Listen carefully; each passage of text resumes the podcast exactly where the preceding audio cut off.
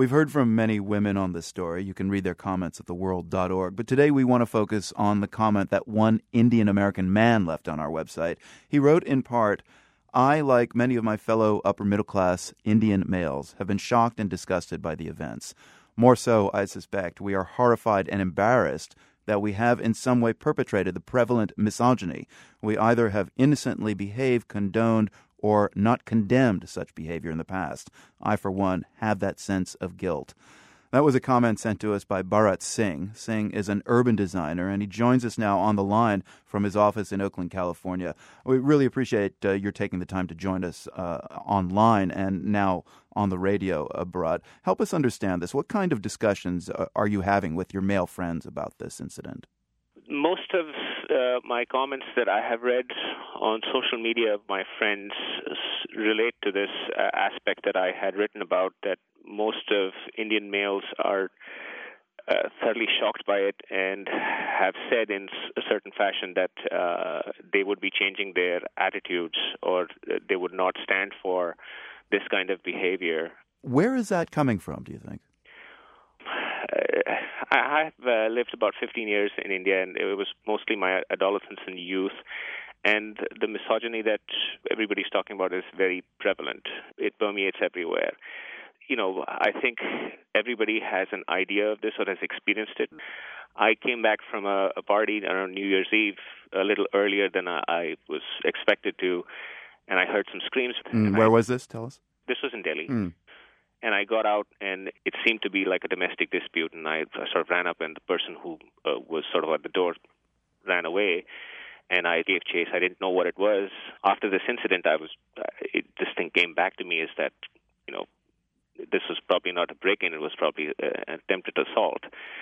In Delhi, things like this you really rarely uh, get the police involved in, and so I, that, I really don't know what happened to that to that woman, but that was that. Mm, so that's that sense of guilt that you were writing about when you uh, left that comment at uh, the world.org. Yes.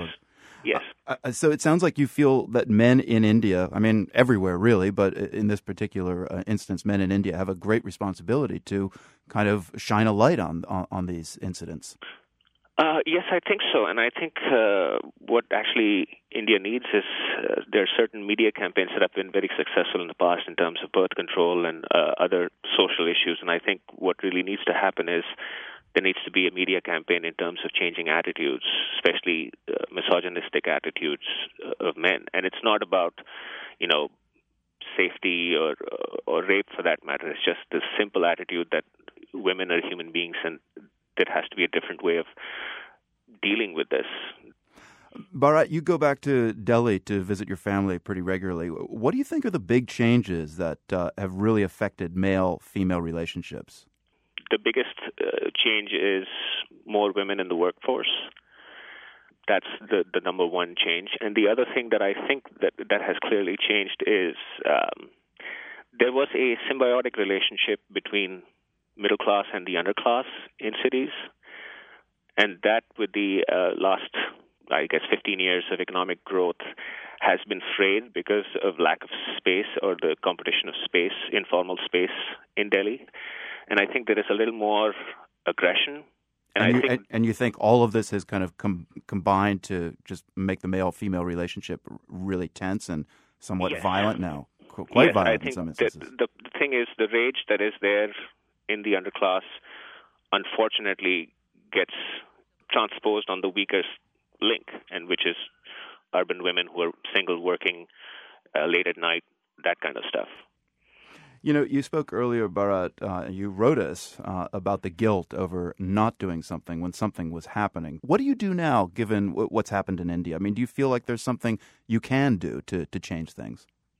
Well, I mean, uh, there are things that I've, I have already been doing whenever I go to India. There's simple things in terms of being respectful to anybody on the street, particularly if I'm on a rickshaw or eh, you know in traffic or in, eh, in a mall or anywhere else my behavior before I came to the U.S. was slightly different. But when I go back, I'm I'm more respectful about that. You know, I try and treat everybody more humanely than I used to when I was in Delhi. Bharat Singh is an urban designer. He's based in Oakland, California. Again, Bharat, thank you very much for writing us and for speaking with us now. Thank you very much, Marco.